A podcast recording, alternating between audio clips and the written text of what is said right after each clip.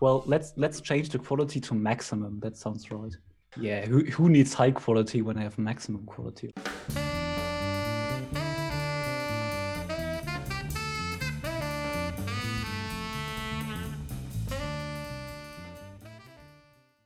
Welcome to the Full Stack Jamstack podcast. Is it not like tying a knot, Simon Knott? Well, I don't know. so You don't know. uh, in in German, it's knot. It's Knot. very hard knot, but Okay, that's that's easy. Knot. I- yeah. I haven't yet decided on whether I like the knot one more. I like as much as possible trying to say people's real names in their real languages. I think it's just like a respect kind of thing. You are a developer who has worked on a lot of open source projects. You contributed a lot to the Blitz.js world. You've done libraries and meetup talks, and you're building this really cool company around a project called Quirrel. So we're gonna have a lot to get into, and thanks for joining us. Yeah, thanks for inviting me. Awesome to be here. we talk a lot about the different frameworks and how they all interact with each other. So we always really enjoy getting people who are kind of working on something that's not necessarily in the Redwood verse. And a lot of people in the Redwood verse have been talking about Quirrel, and I know there's a lot of a lot of interest in it. So we're we're happy to have you. Should we start on your open source contributions or what you're doing to survive, make some money in this world? I'd actually I'd like to know just before we get into that, I always like to know kind of how people first got into programming. It's like what was your first programming language? Were you a CS student, a boot camp grad, a total self starter? How did you get that going?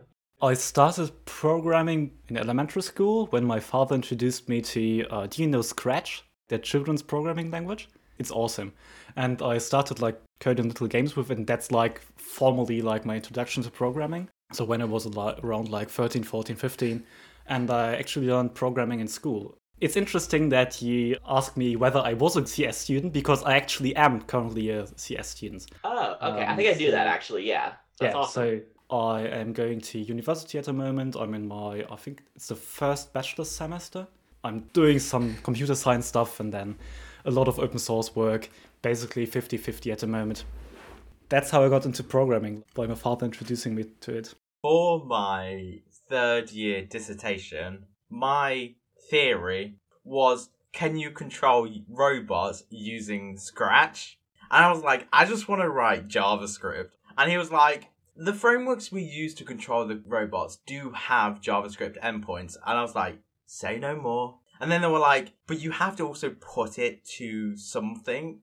We'll just put the kid thing on it, like a kid controlled a robot. And they're like, yeah, that's good enough. I have built a very similar thing, like not at that hypothesis level, but do you know Billy Bass, Like that speaking fish? The one Yeah. that it like sings songs and stuff. Yeah. Correct. So my sister found a video online where somebody connected that to Alexa. You say like Billy Bass, what's the time? And then it answers and, it moves its mouth and it's it's hella funny. And my sister was like, Simon, we can build that as well. I didn't want to build an Alexa integration. I told her because somebody already did that, but I also didn't want to mess with Alexa. And I was like, let's build a remote controlled Billy bot. And we got some motor controllers and a Raspberry Pi. And had whenever you connected to the power, it would boot up a Wi Fi hotspot and you could log in there. And then there was like a remote control and another sub page where there was like a fully fledged Scratch programming environment where people could program that fish using Scratch. We built that and it worked and it was a lot of fun. You wrote a program that's uh, told the fish to like bang its head against the wall for like a thousand times and then it rumbled off the floor. My old school actually uses that at the moment to uh, teach programming to, I think, fifth grade students.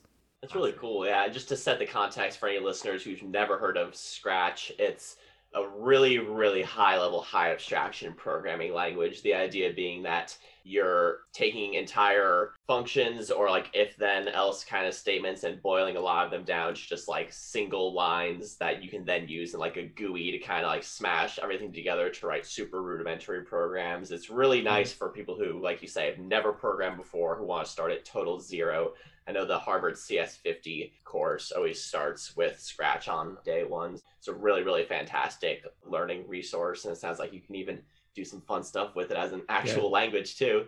Actually, a friend of mine uh, once was like, "Hey Simon, I found out what's the recursion depth of Scratch."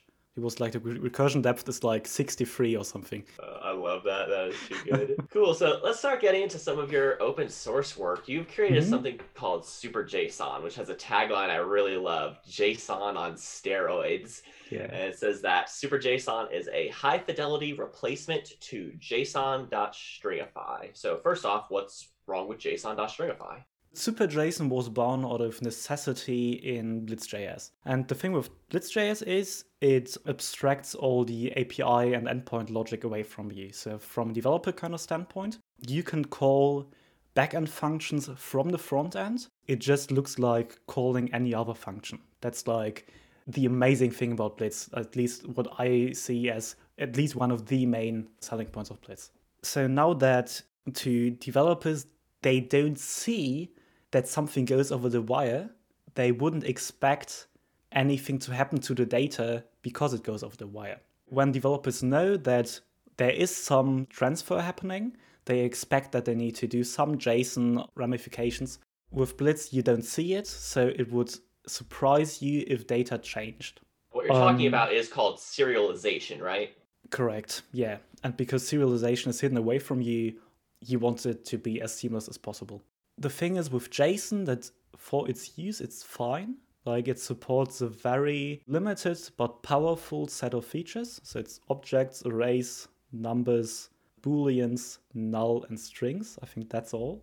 But there's a lot of other JavaScript types that it doesn't support. And the important ones there are something like undefined, maps, sets, regular expressions, and then a lot of uh, special numbers. So not a number is not supported, and infinity and minus infinity, and actually there is a negative zero. Which I found out a couple of weeks ago. So negative zero is also not because supported. JavaScript. Because JavaScript, right? I think so. Negative zero is what you get when you divide zero by negative infinity. So there's these special cases, and like you could argue that negative zero is not something that you need to care about, but especially the other runs, map, set, regex, not undefined, not a number, and, and that stuff. You want to find a way to serialize that. There are historically a couple of ways that you can do that. So the first one is just write your own serialization format. Toss JSON away, use something like protobuf or Avro, or there's a lot of JSON alternatives, but they are not as widespread as JSON in any way. So they are mostly used in microservice environments and not at all in the front end ecosystem and browser development tools don't have support. So you want to stay at something that's JSON compatible. So that was like the first big design constraint for Super JSON. JSON compatibility just to have the whole ecosystem compatibility, tooling compatibility, and just have something that's easy to work with for developers. And then the other thing is there are JSON derivatives that achieve embedding those JavaScript specific types into JSON. They use like some magic strings to uh, achieve that. But the problem with these is they are not easy for developers to read. So when you read them, there's a lot of magic characters in there, and it's just not easy to inspect. From that, another super JSON design constraint came, which is good developer experience that's easy to read. And then the last one is it needs to work both for transfers from the server to the client, which is a direction where you you have trust in the server, so you can go that way. But it also needs to work for transfers from the client to the server. And that's a problematic one because you can't trust the client in those web scenarios. It could be any hacker, any mischief. So it also needs to work in the in the other way. And that's what is the fundamental thing that rules out devalue. So devalue is another attempt at the same problem that SuperJSON solves. It's uh, written by Rich Harris and it basically works like it's really awesome to be honest. It basically works like give it some JavaScript value and then it will create JavaScript code that when run recreates that value.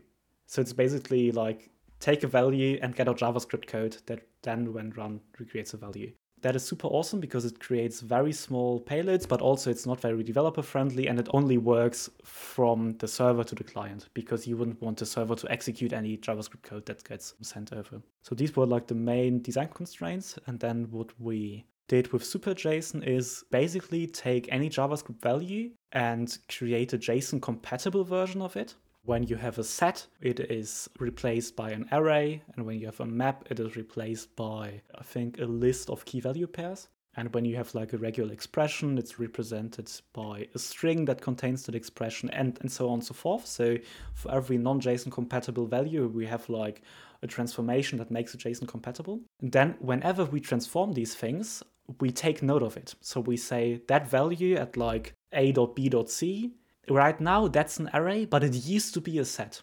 When the super JSON value is transmitted over the wire, you can take those annotations and reapply them to the JSON compatible run to get the old version. That's basically what it does. Like half of the super JSON payload is fully JSON compatible, uh, or everything super is JSON compatible, but half half of it is very easy to read and just like you'd expect it to work. I've got niggles that I've dealt with with JSON parsers before. And let's see if Super JSON fixes them. And this is my favorite what is JavaScript doing? A JSON string that is a Boolean value. So the string says true or false inside of it. Does SuperJSON help you force Booleans? Well, I don't really know if I understood the issue correctly. So if you have a string that contains basically anything, let it be true or false or foo or bar, you'd want it to come over as a string, right? And this is the thing. So I've worked with some APIs where I'm receiving JSON that I need to pass, but they've made mistakes where they've sent their booleans through as strings. So it's a string saying true or a string saying false. And I had to go on this like long soul search through Stack Overflow to find this like force boolean script to make sure when JSON is passed, it passes it as a proper boolean instead of it just being a string. I was just wondering if that's something SuperJSON help with. Uh, no, that that is not something that SuperJSON would deal with. So SuperJSON uh, tries to not do these opinionated things and doesn't know anything about your schema. So just imagine like a JSON record. It represents some user and there's a username it, a username in it, and then the user decided to name himself false or true, you don't want to become to have that become a boolean. So we don't do anything about that. And what you're looking for is you're just getting it over the wire in the smallest possible way. That is like your entire deal, right? With all the types and the expanded types. With all the types, correct. That's like the big thing with all the types. And then the smallest way is something that we will be looking at in the future but at the moment it's mostly get it to work. Like there's a lot of very intricate ways in that we can have it become smaller, but that would also increase the complexity of SuperJSON itself. So there's some very computer science specific things that you can do using hashing and directed acyclic graphs and stuff like that, but we don't do that at the moment. To move it also high level, I think I've worked out one of the uses. On the server, you have an updated at a date, right? So it's mm-hmm. a, just a standard new date. Correct. With standard JSON, when that gets sent through, your client will then see it as an ISO string, right? Correct, because JSON stringify turns it to a string, like it calls to string on it, and then yeah. But say if you passed it through Super JSON, that object, so that date in the object would now be a date instead of a string. So saving you on then compiling it to a, date again on the client. Correct. That is a prime use example for for SuperJSON. Glad I found one because I was like, I, does it do this? Does it do this? I need to check. Another one is regex. You have regex date. I don't think I've ever set a set through JSON because it wasn't possible before. Easy. there you go. We're, we're all learning something. And a map. What do they even mean in SuperJSON? A map? Is that a JavaScript map? Or Yeah, it's a JavaScript map. So the ES6 map and set. Could you give me a use case for that? Yeah, sure. Just so I truly know if my mind is blown. Since ES6, which I think came out in 2015, there is that new, these two new types called set and map. And the thing with set is it's basically like an array, but values can only appear once in them. So they're kind of easy to, to make an array out of or make it JSON compatible. Yeah, Python also has sets. Yeah, they're like a very fundamental thing in, especially in mathematics, and they're very helpful for modeling a lot of stuff. And then also there are maps. And the thing with maps is they are basically like objects in the way that you put in a key and a value and then access those values by key. But maps with regular JavaScript objects, keys can only be strings. So when you use a number as a key, it will be transformed to a string before using it as a key. So there is no difference between using the number zero and the string that contains the number zero with JavaScript objects. But with JavaScript maps, it does make a difference. The key can be any value and they are compared by triple equality. So it's the same as when you write three equal signs, also referred to as identity or, or something. That's a very constructed way of using it, but it would allow you to have two different values, one at a key of number zero and the other at a key of string with the character zero in it. That's how, how you could use maps. And then there's a lot of other ways that you could use it. Maybe you want to map from some dates to other dates or something, and map would allow you to use dates as keys or use regexes or anything basically.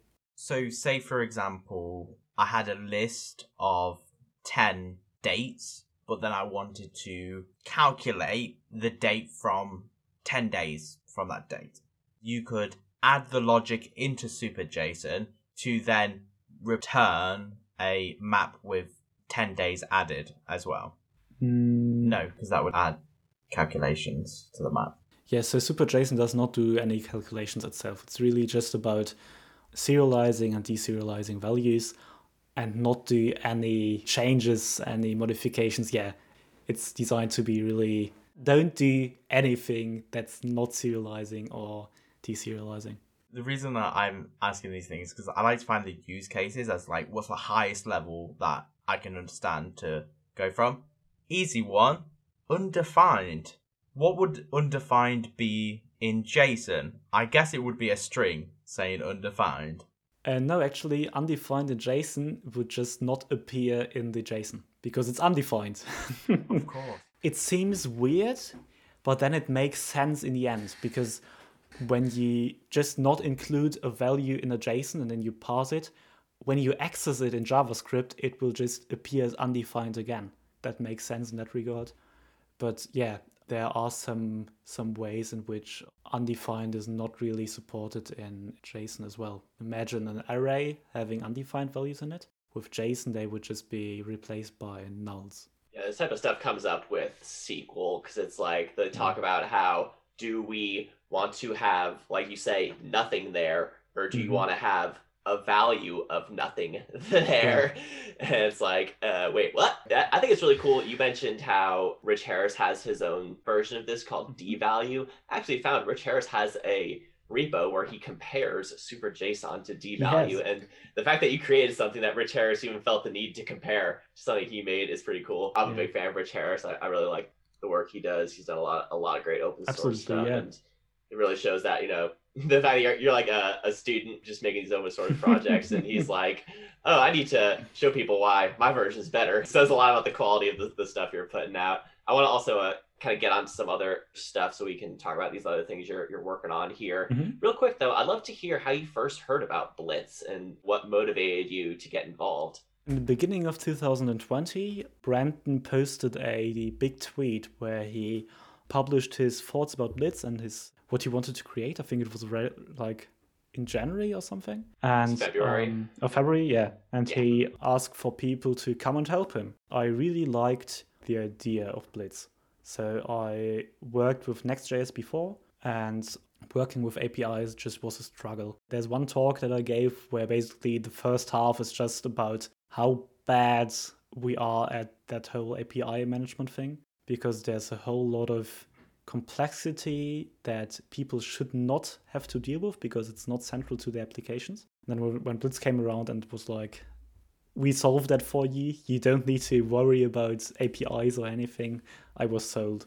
and I knew that I was interested in doing uh, infrastructure and, and framework uh, work and the whole developer tooling uh, ecosystem and just wrote to Brandon. I was like, yeah, I want to help. And he was like, sure, there are these issues, go work on them. And then I worked on them and it was fun. Yeah, now I'm, I think I'm level two maintainer, yeah. And I'm like responsible for Super JSON. Yeah, and you said in one of the talks that I've watched, you called Ruby on Rails the mother of all productivity. So it sounds like you're also someone who is a is a Rails fan as well, which seems to be a common theme here. Yeah, so I have never used Ruby on Rails actually, but it has quite a quite a legendary status, and um, I really admire the productivity that it used to inspire. I think nowadays there are better alternatives, Blitz, Redwood, other stuff, but Ruby on Rails really is like it's nice, and it's something that you should take or draw inspiration from. Yeah, it's a northern light we can all kind of point to is is what I've really found, especially because you know Redwood and Blitz they come at this from totally different ways, but like mm-hmm. you say, they're both are aiming at that same kind of northern star, which I find very yeah. interesting. Yeah, what I really like about Blitz is that it goes out of your way. If you don't want to use the whole Blitz features, it can just be Next.js plus that zero API layer. And then when you want to have other things like database integration or the whole routes, or the whole generator thing, installers and stuff, you can have that.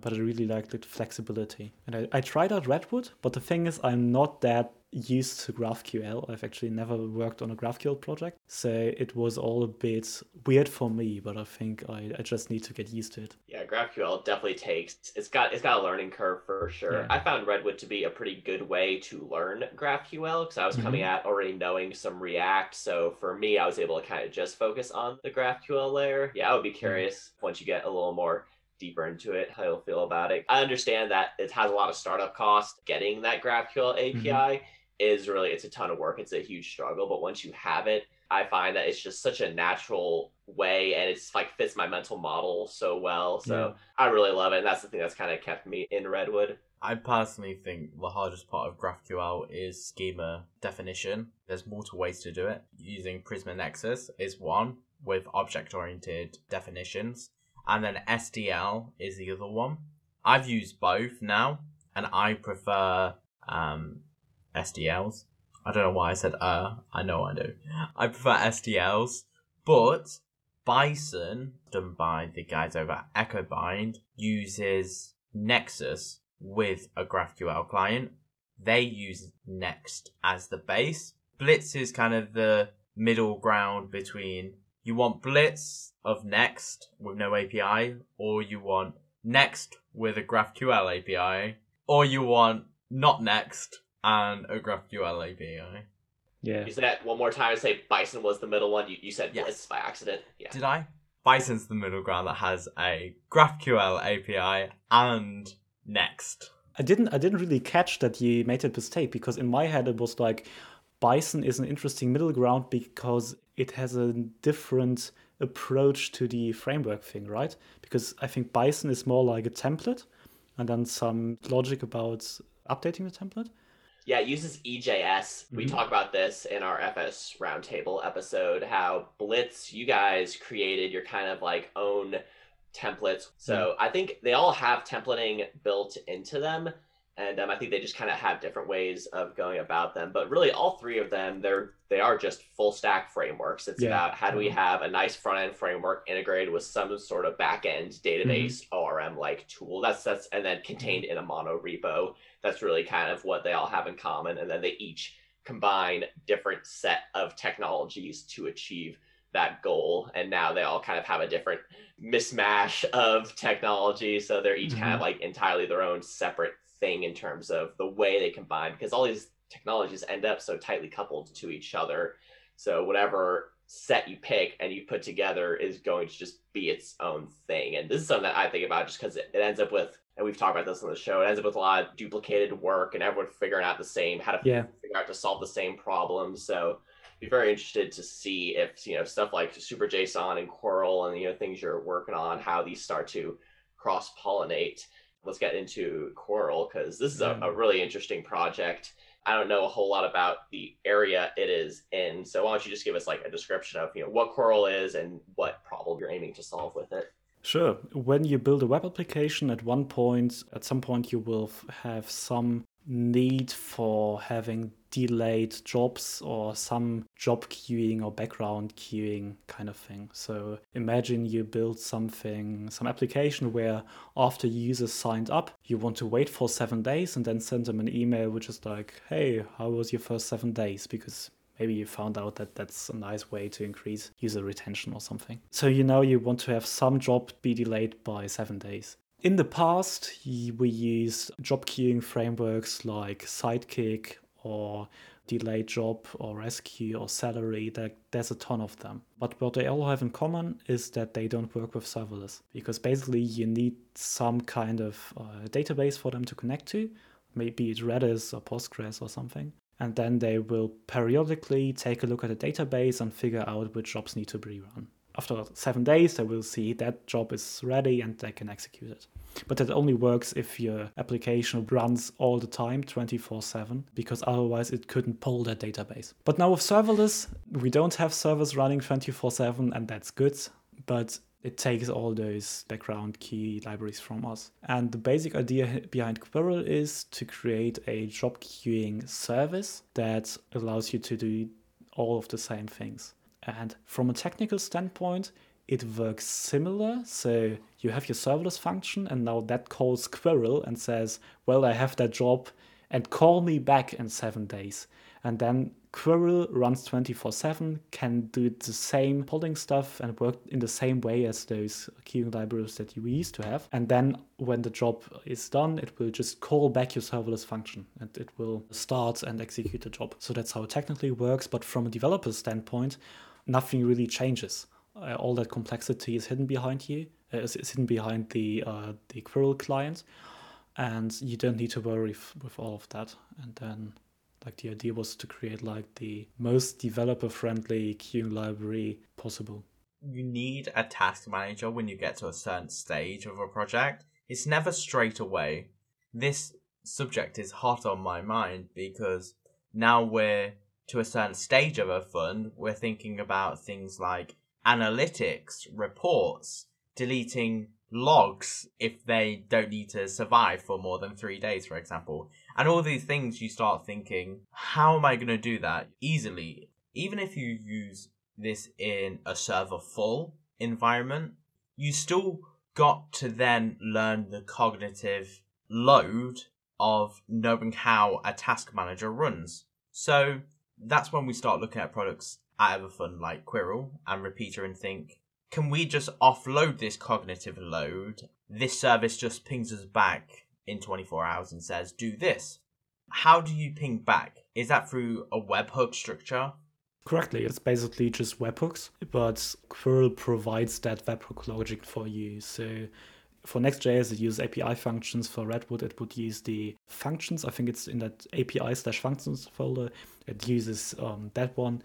And the whole web- webhooks kind of thing is hidden away from you, but it does all of the things that people would want to do with webhooks. So it does signature based uh, authentication. Only Quirrel can call these APIs and not anyone that knows those endpoints. And it also does all of the, like, it hides all of the complexity of communicating with Quirrel from you.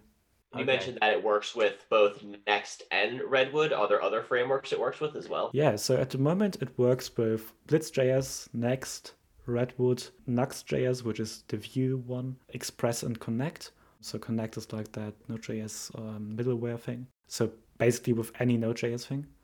I am also looking to create an integration with SvelteKit once that comes out. I want to have that. Yeah, I got um, my on SvelteKit. SvelteKit. Actually, I wrote yeah. a blog post about SvelteKit, and it's like by far the most read thing I've ever written. For some yeah. reason, there seems to be a decent amount of interest in SvelteKit.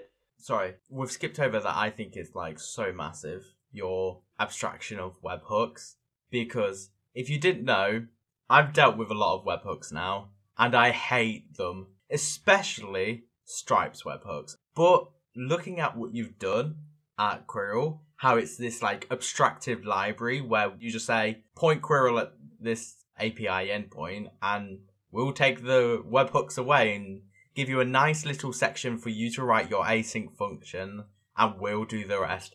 I want that for every single client that has webhooks. If you could just do it for Stripe, do it for Postmark, I would pay all the money in the world for that.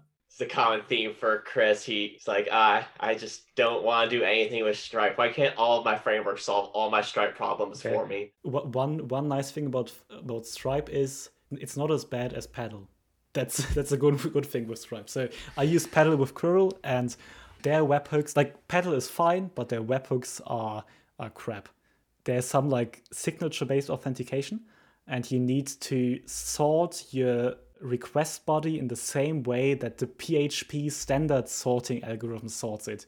So you need to implement a special sorting algorithm for it, and it's just bonkers. Okay, that's worse. But I can maybe one up you. I hosted my Redwood project on Vercel, and I came across a breaking bug where Stripe would not verify any webhooks that were sent through Vercel. After speaking to Stripe, Redwood, and Vercel, they all said it was each other's fault. That bug is still there.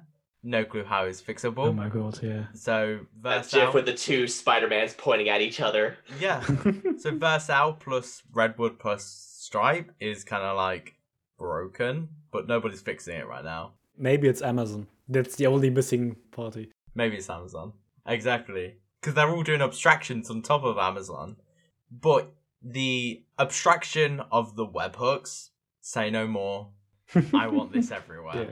You have a paid version of this as well. So you have sounds like you got like a hobby dev version that you can start off with, and then there's also a paid version as well. So how does Correct. that kind of work? Yeah, so Quirrel itself is MIT licensed. It's fully open source. I want to put that out. So if you want to host it yourself, you're totally free to host it yourself. But considering that it's for serverless use cases, I think people want to have a hosted version. So I offer one. On that hosted version, there is a free free account version where you have 100 API calls a month for free. So that would equate to like three cron jobs a day. Then there is a paid version, which is 20 bucks a month, where you get 10,000 API calls for free. And to be honest, like you can even use more. It just says 10,000, I think, to have some legal grounds there. Payment subscriptions are hard. It's what we're going through with Everfund. Is like, how much do we price this? And we go, stick your finger in the air. Is it the same as yesterday? Do you feel the same as yesterday or not? Yeah, and like the thing is that I want to have a pay per use kind of payment model, but I am struggling to find a payment plan that really works because on the one hand I want like there's two two different usage profiles of Quirrel. There are people that use it professionally but with very little jobs, like having one cron job a day or something, like 30 a month, or maybe like 100 cron jobs a day or 10 cron just jobs a day. quick, can can we talk about what is the difference between a cron job and a background job and Yeah, how those two relate to each other? This, is, I, this has been brought up before. It's never quite stuck in my brain, but I know that these terms both get thrown around as if they're the same thing, but they're not. Cron job is a term that stems back from a tool in Linux or in Unix. So it's a operating systems tool where you give it a schedule and a command that it should run on that schedule. So you could say, run this command, like any Linux command, every day at 4:05 or something at some at some schedule or every Friday on the first of the month when the moon shines, so, something like that. Uh, so you can very can do very ridiculous schedules, and that these are those like recurring jobs.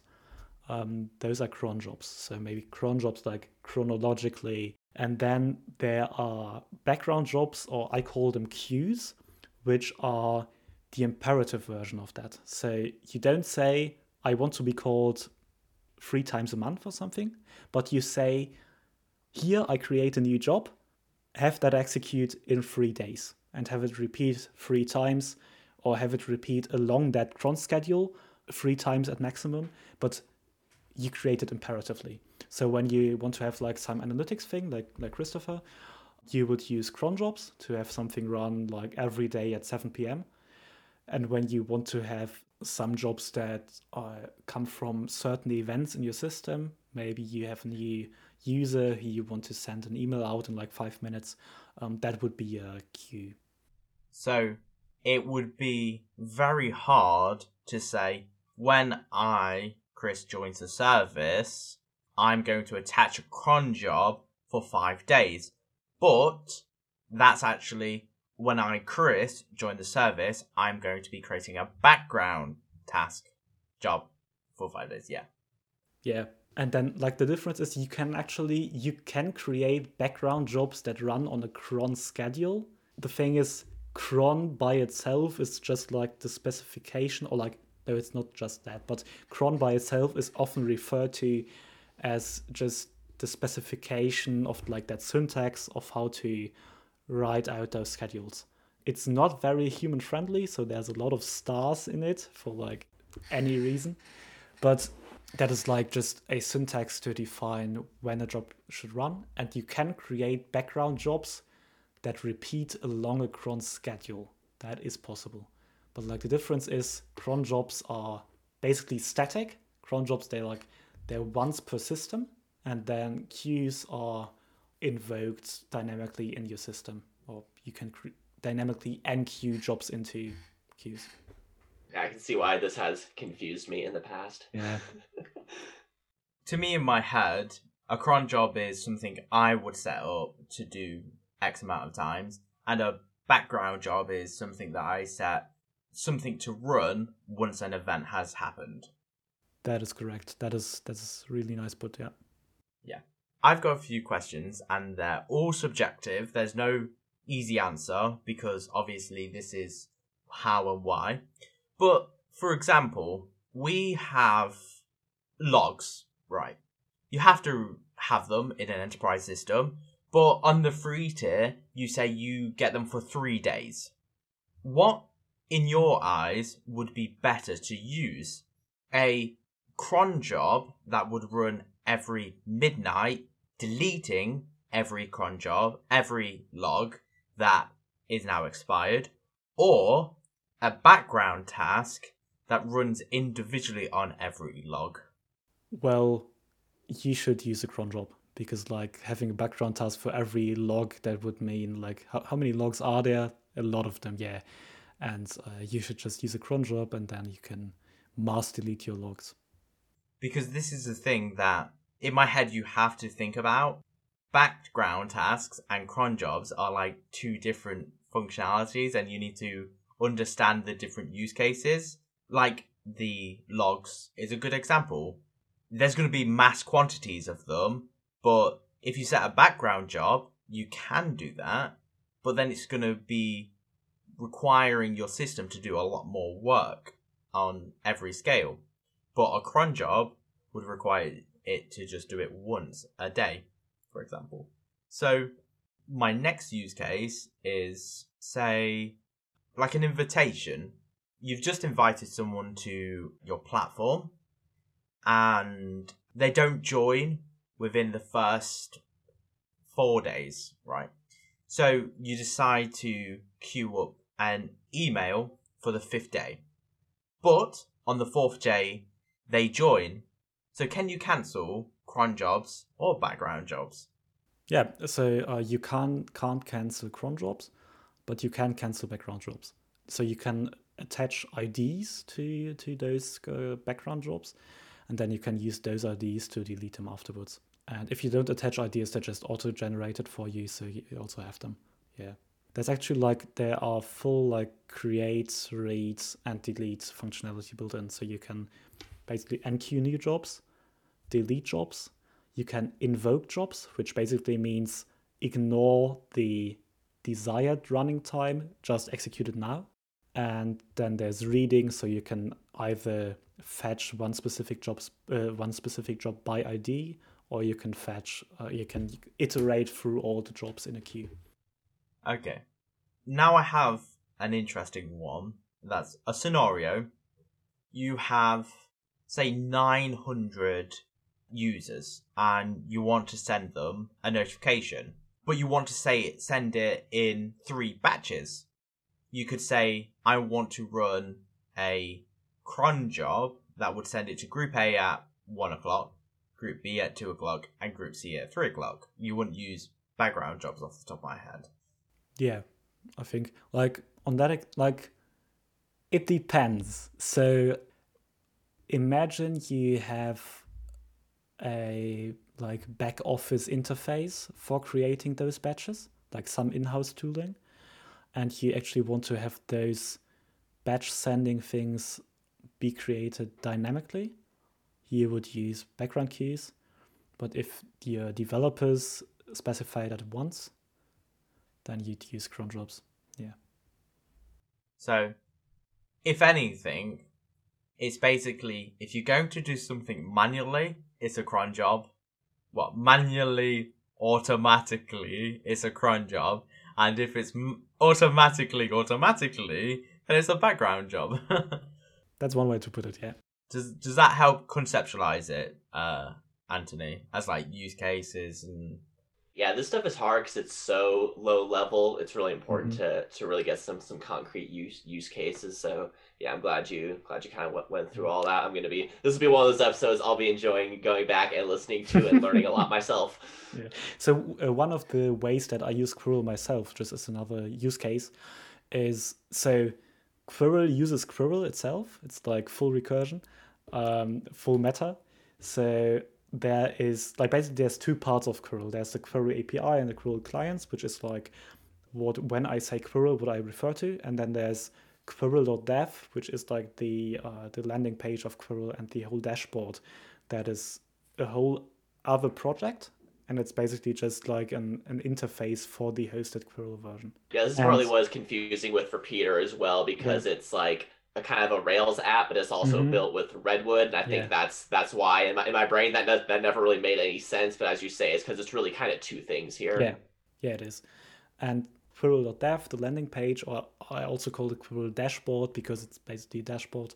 Once an hour, it calls the Quirrel API to get usage statistics about what user used how many calls, and that is implemented using a cron job, for example. I think we've really covered everything. But on your landing page, you define background jobs in three separate categories. I guess these are just to help describe the use cases of them, but we could quickly explain the three to get the uses. A delay job is, say, once a user signed up, email them a week later a recurring job is every week send that user a report through email. But a fan out job. Now, please explain. The thing is, with serverless, you have a maximum execution time. I think on Vercel it's 40 seconds, uh, after which they just kill your, your Lambda. This is why Netlify introduced background functions that run for 15 minutes for this specific reason. Yeah. Correct. So, and when you when you have one task that is that basically consists of a lot of subtasks. For example, I I uh, talked to a Quirrel client that uses like he has some some third party API that he synchronizes with, and whenever he synchronizes, he gets between I think 4,000 4,000 and 5,000 uh, items back, and for some of those items he needs to do more calls. So he basically needs to do like imagine every every 10 minutes he needs to do like a couple of thousand um, network calls. And that would not be possible if you just have those those 40 seconds. Like it's very long running, but it's parallelizable. And one thing you now can do is enqueue those jobs into Quirrel, and Quirrel will then call back Vercel but create 10,000 executions. Something like that. Or 10,000 is a bit bit much, but like the idea is that you can uh, basically split out work that occurs in one execution across a lot of lambdas, across a lot across a lot of functions. That's the idea. We're getting close to the end of our time here, Simon. Thank you so much for for being here and talking with us and explaining all these crazy projects you're working on. I'm like so massively impressed by like the the stuff you've already done in your fairly fairly short career.